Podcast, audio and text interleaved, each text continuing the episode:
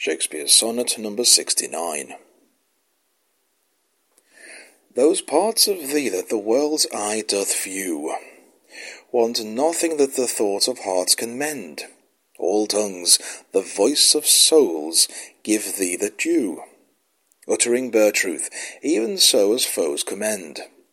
Thy outward thus with outward praise is crowned, but those same tongues that give thee so thine own in other accents do this praise confound.